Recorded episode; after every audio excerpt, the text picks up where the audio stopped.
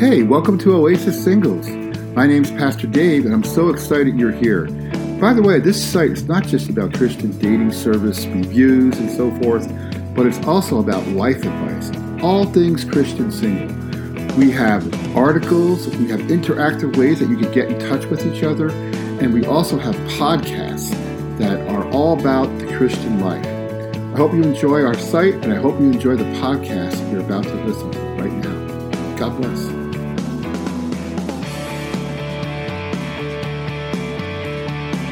Today's topic is Before You Say I Do.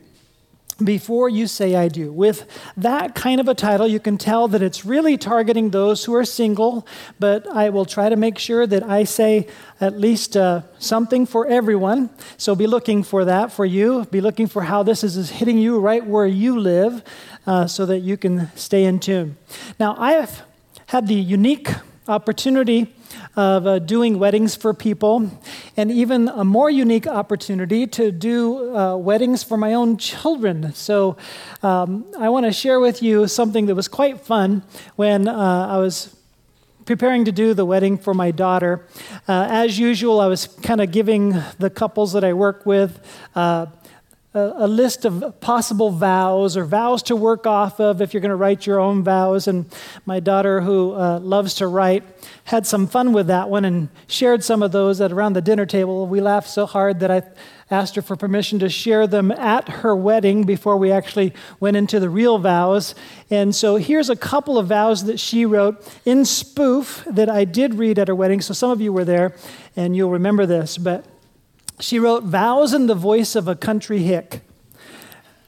And she, she wrote this Well, honey, I done picked you. And when I pick at something like in my tooth, I don't let go till I get it.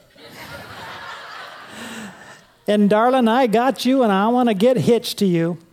You and me is a going places. We can hitch our wagon to any dang star. I will always love you as much as my old hound dog Earl. And honey, if that ain't enough love for you, then nothing will be.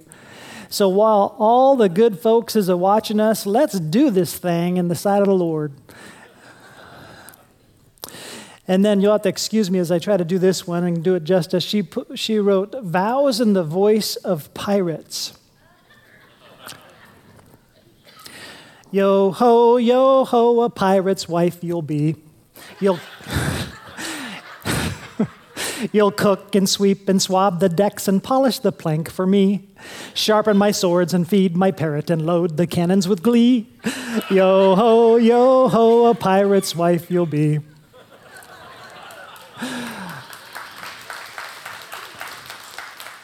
So, as you can imagine, I was quite excited when she decided to go with the traditional vows. Because you never, you never quite know what you're going to get when people are going to write their own vows. So, on the screen are the traditional vows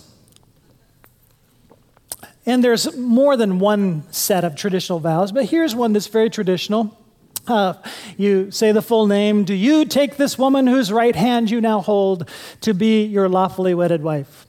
And do you promise before God and these witnesses that you will be to her a true and devoted husband, true to her in sickness and in health, in joy and in sorrow, in prosperity and in adversity, and that forsaking all others, you will keep yourself to her and to her only until God shall separate you by death?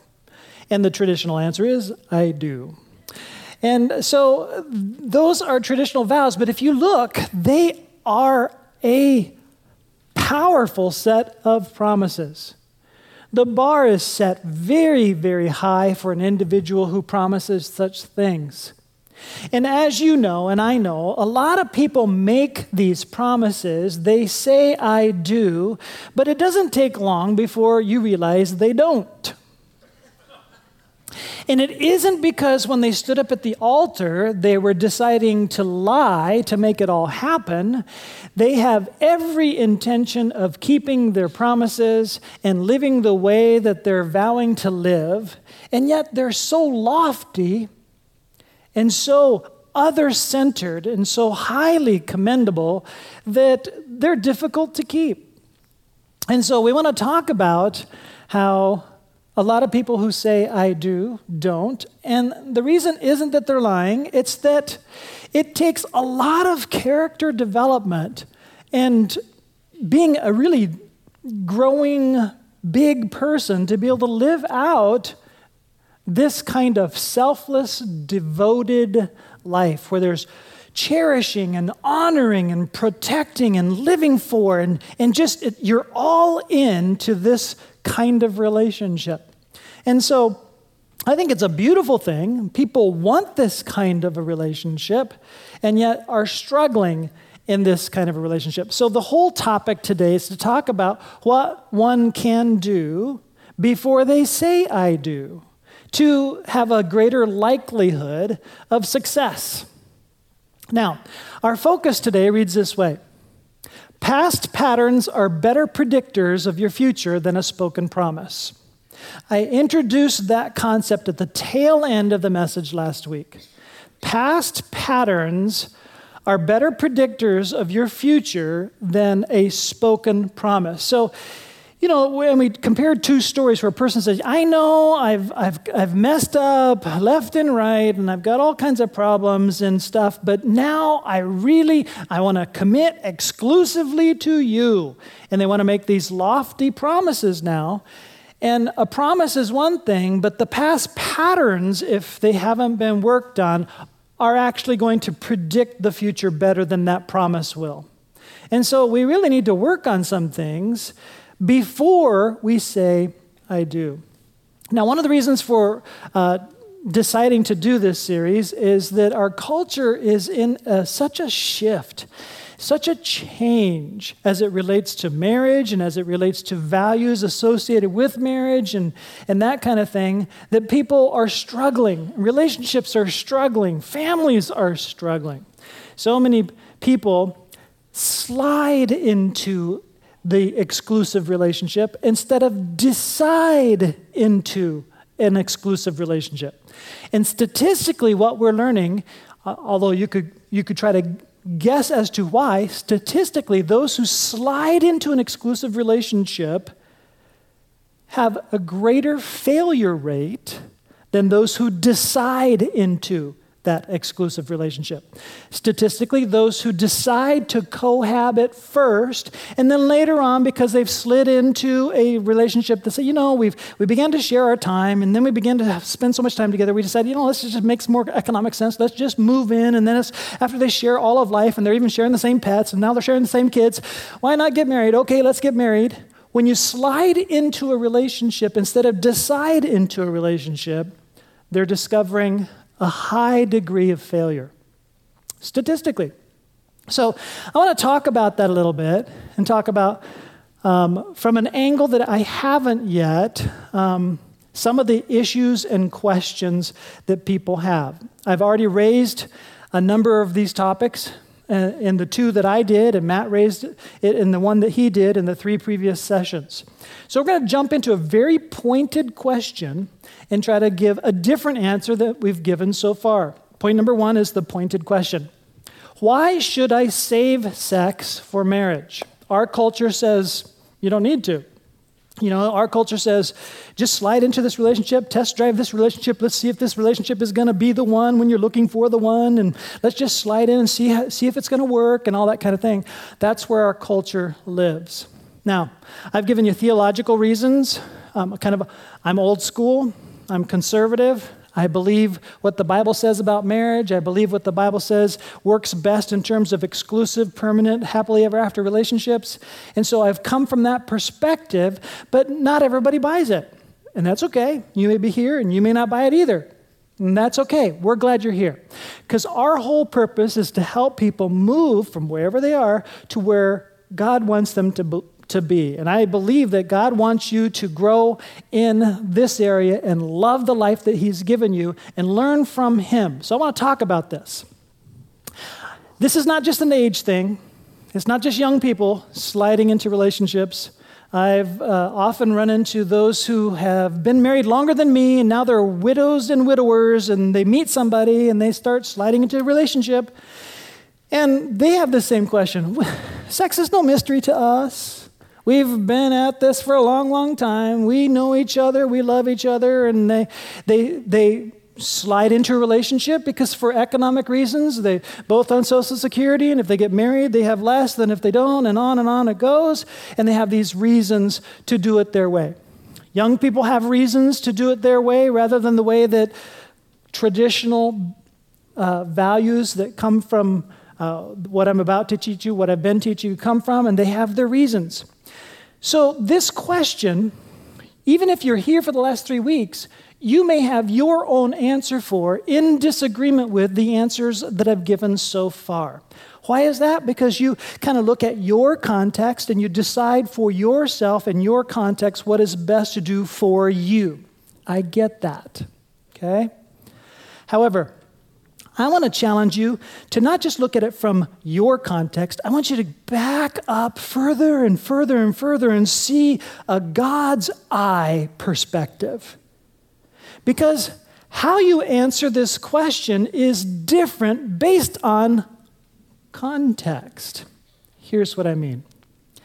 If you do not have a personal relationship with God, and you, your worldview is, is not necessarily even based on God being the center of your world, you will answer this question completely differently than somebody like myself or others who have a worldview where God is creator, God is redeemer, God is real, and I have a relationship with him. Here's what I mean. If there is not a God, what is life all about? If there is not a God, we try to develop a worldview that works for us for our own happiness.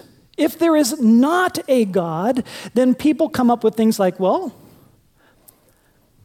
I'm going to get happiness for as long as I can, as much as I can, because it's happiness is my goal. Okay? If there is a God, everything changes. Because if there's not a God we can come up with, and it's acceptable in our culture, it's all about me. And it's all about now and I want pleasure and happiness, I define for me what is happy for me. You don't define for me what is happy for me. I will decide for myself what makes me happy. Thank you. And that's where people live. But if there is a God, the answer, it's all about me and it's all about now, is wrong. It's unacceptable. Because there is an eternity. There is a God. And it's all about me is completely against the plan that God has for us when He made us. That the unselfish life is better than the selfish life. Now, people in this world actually, as a lift off from selfishness, they actually describe some changes in their own life, even when they don't believe in God. It's like, I used to be a player. I used to look at sex as a sport. I used to try to see how many people I could have a relationship with. How frequent? As much as I can. I used to view people as a commodity for my own pleasure, now, as much pleasure as I can have. But then I met you. Okay? And now the player is saying to the the person that is the person they're looking for, now I'm ready to commit to you exclusively because I realize that to keep you, I can't continue to be a player. And so, for a happily ever after life with you, I have to set aside selfishness and make promises that you want so that your life and your view and your list creates your happiness. Now, that's what people do even when they don't believe in God. They kind of lift off their context and try to go, okay, maybe we should get married if that'll make you happy, okay. And they slide into marriage out of the me, me, meism, and they try to create a we that used to be a me kind of way of deciding things. So, why should I save sex for marriage? If there is a God, and we back our context up to include that God weighs in on it and he says, I want you to love me first with all that you are. That means it's not all about me, it's all about him. It's not all about now and pleasure, it's about eternity and honoring God forever. And He has all kinds of blessings He wants to give us forever if we'll live life with Him being our center. And yet, I run into believers all the time that set aside their sexuality as separate from weighing in with God. They kind of lift off of their context and make room for making decisions about their relationships as it relates to sex and pleasure and all those kinds of things and leave God out of those decisions. We, we can't do that. We've got to develop our worldview. That worldview needs to be consistent so that we live with the joy that fits with our worldview. So I want to urge you to consider where you are with God. I want to urge you to consider with where you are with loving God and consider what God has to say about now, later, forever, joy, and blessing. So that's a little different answer that I've given the last three weeks with uh, Matt's help on week two. Uh, that this is a question not about sex, this is a question about everything, like many other moral questions are. You can't just ask a moral question in isolation.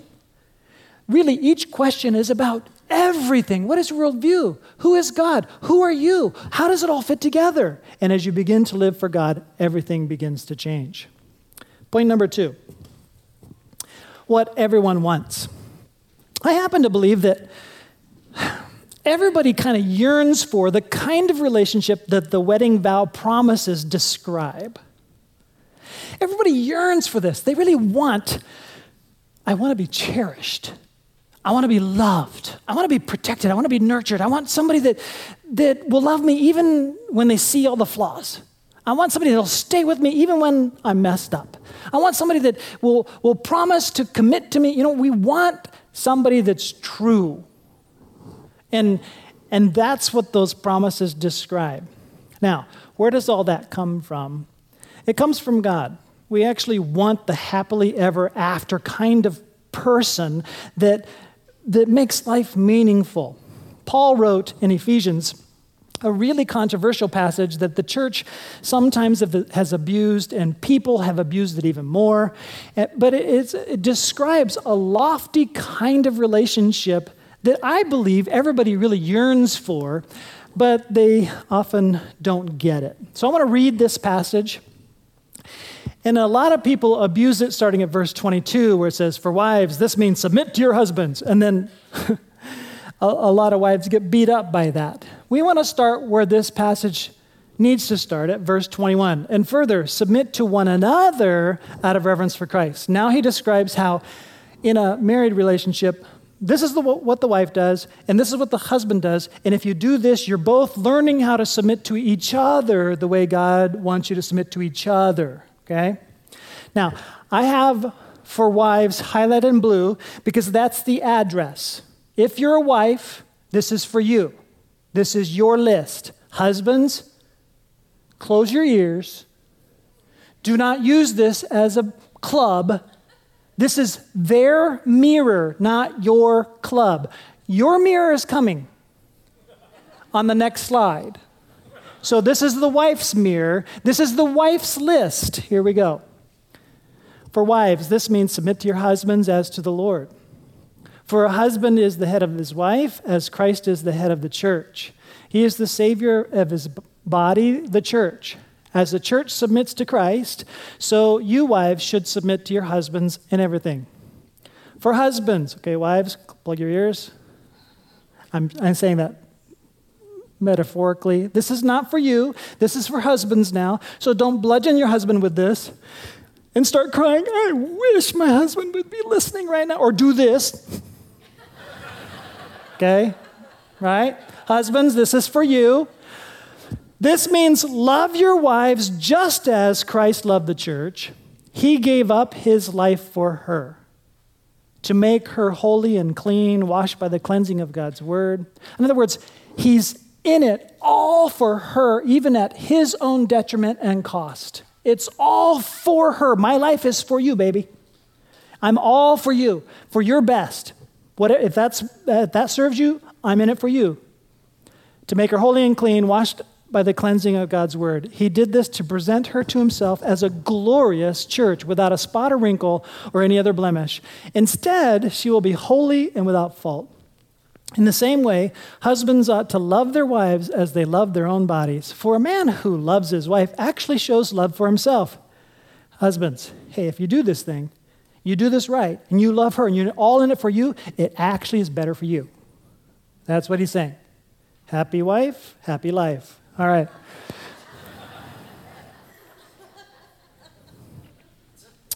No one hates his own body, but feeds and cares for it, just as Christ cares for the church. And we are members of his body. As the scriptures say, a man leaves his father and mother and is joined to his wife, and the two are united into one. This is a great mystery, but it is an illustration of the way Christ and the church are one. So again, I say, each man must love his wife as he loves himself, and the wife must respect her husband. Now, there's the summary statement at the end of the passage. There was a summary statement at the beginning of the passage. You need to submit to each other. Here's the summary statement again. Here's what that looks like. For wives, this means you need to offer, let me start with husbands. For husbands, this means you need to offer unconditional love to your wife. Doesn't matter if she's messing up or she's messed up or she looks ugly or all that stuff or burn your toast or tells you run the vacuum cleaner. I'm not the only one that should be cleaning the house or whatever it is. You love your wife unconditionally. And all the wives go, Yeah. I, I could submit to a man like that. Oh, for a man that would love me as Christ loves the church. Mm.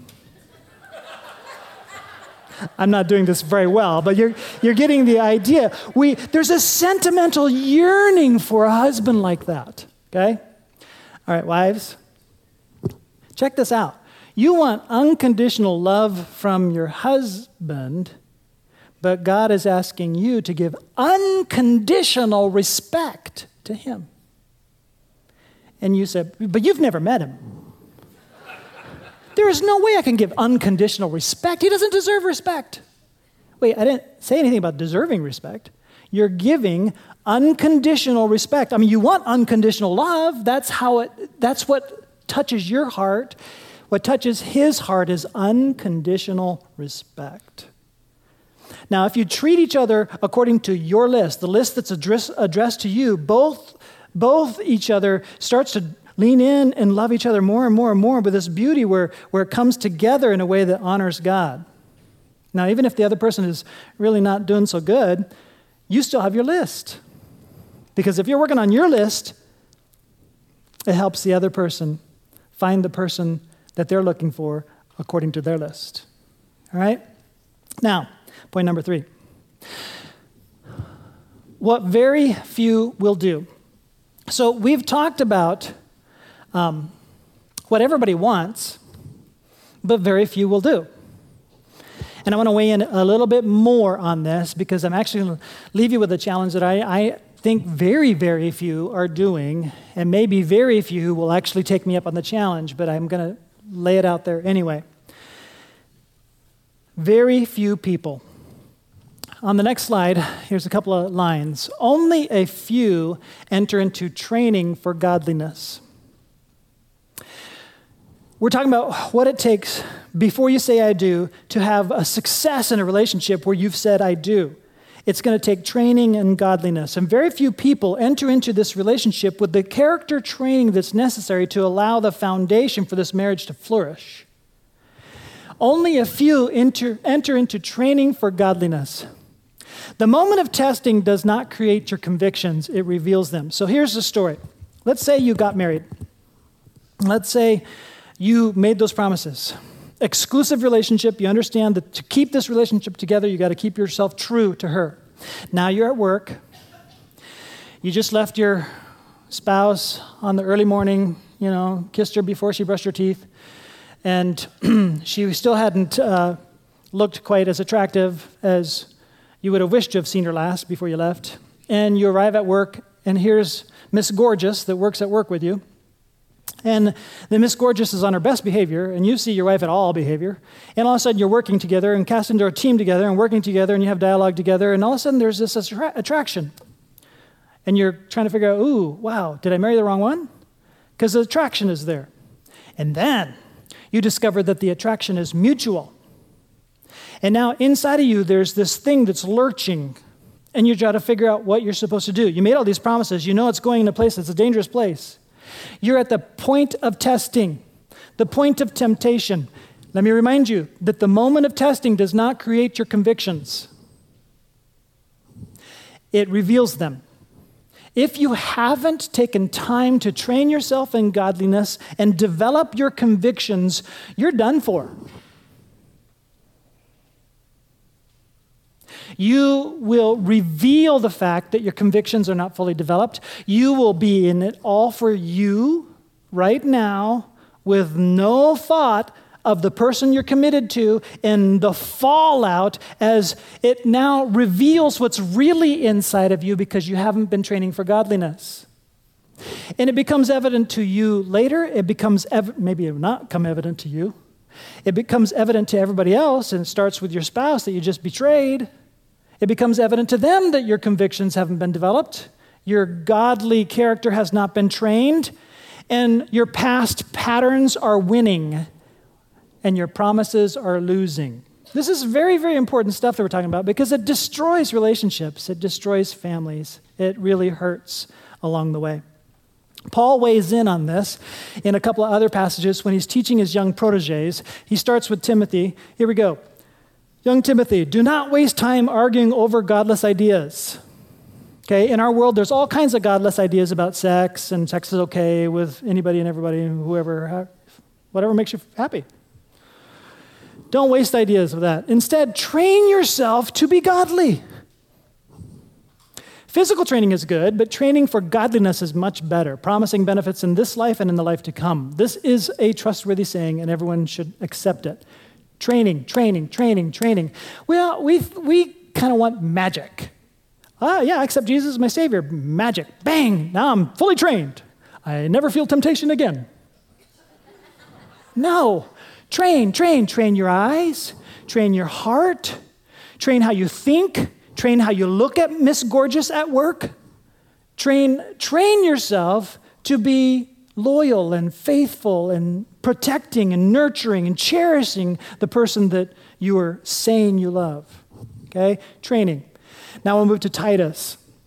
Young Titus, for the grace of God has appeared that offers salvation to all people it teaches us, it what? The grace of God, which has appeared and offers salvation. That grace of God teaches us to say no to ungodliness and worldly passions and to live self controlled, upright, and godly lives in this present age.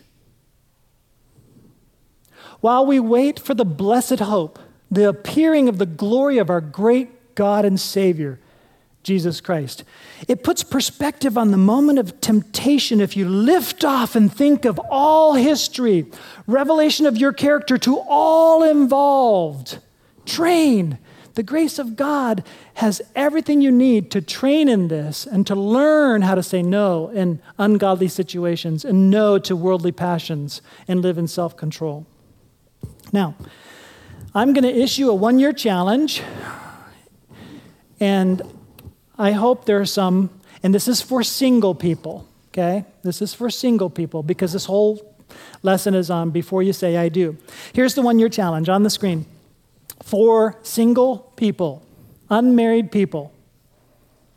Beginning today, take a year off all romantic and sexual pursuits. What for? I, am getting there. What for? To gain clarity and objectivity. So that you just slide in, you actually now have an objective perspective and can decide in. People are deciding in after they slide in because they don't have an objective perspective. It's all subjectively swirling around doing things your own way and in a way that is cultural instead of the way that God des- describes. So gain clarity and objectivity. Set some standards. And the standards I want you to consider is what God weighs in on. Set godly standards. Break love busting habits. Create new patterns for success. Work on your list. Okay, so you want a particular kind of person, you're looking for a person that you're going to say I do to. Ask yourself, what kind of person is the person you're looking for looking for? Okay, you've got that list. Work on your list because they have a list of what they're looking for. So, what is the person you're looking for is looking for? That list. You work on that list. Hopefully, you got that. Prepare your character, build your faith foundation. Now, to reinforce that concept, I have a story. We're going to finish with a story. It's a true story. It's a letter written to Andy Stanley. Andy Stanley issued the one year challenge. He do, has done this repeatedly throughout the years. And this one he issued years ago. And When he was doing it again, he read this story. Before I read this story, though, you need to understand if you take up this challenge, here's what's going to happen you'll make a commitment. I'm not going to get involved romantically. I'm going to work on my character for a year. And then as soon as you make that commitment, that very first month, you're going to meet the one you're looking for. and now you're going to be tested on this commitment. You're not ready for the one you're looking for yet. Take the whole year to get ready to build a relationship with the one you're looking for. Now, with that in mind, let me read this story. Hey, Andy, this is written by Stacy. Hey, Andy, I assume you get a lot of these emails, so here's one more. I grew up in a broken home, and at the age of five, my mother moved us 600 miles away from my father. When I was 12 years old, I got the talk from my mother. And while I do recall her encouraging me to wait until I found someone I loved, there was really no encouragement to save sex until marriage. All I knew about sex was from my friends and what they were doing, and this knowledge took me into my high school years with a constant state of numbness, giving myself away to every boyfriend I ever had. During my first year of college, I began surrounding myself with different people. My new friends and I started attending Buckhead Church, and it became a routine for me to listen to your messages online. One night, I found myself sitting in my dorm room listening to the first message in your series entitled Twisting the Truth. I wasn't remotely prepared for what I was about to hear. I can remember everything about that night. It was a moment of truth in my life and my largest milestone to this day. I was in tears, writing notes like a madman. I was slapped in the face with the truth about sex, and the shallowness of my relationship with God was revealed. I finally realized the connection between my experience with sex and my life of numbness. My intimacy factor was gone. Everything became real when you gave the one year challenge. I had no idea how I was going to do it, but I printed out my notes, grabbed a pen, and wrote November 6th, 2007. No dating for one year, no more sex until marriage, and then I signed it. The very next day, I wrote in my journal, I made it one day, God. It was the most challenging thing I had ever faced. There were so many guys floating around in my life, I had to cancel my text messaging.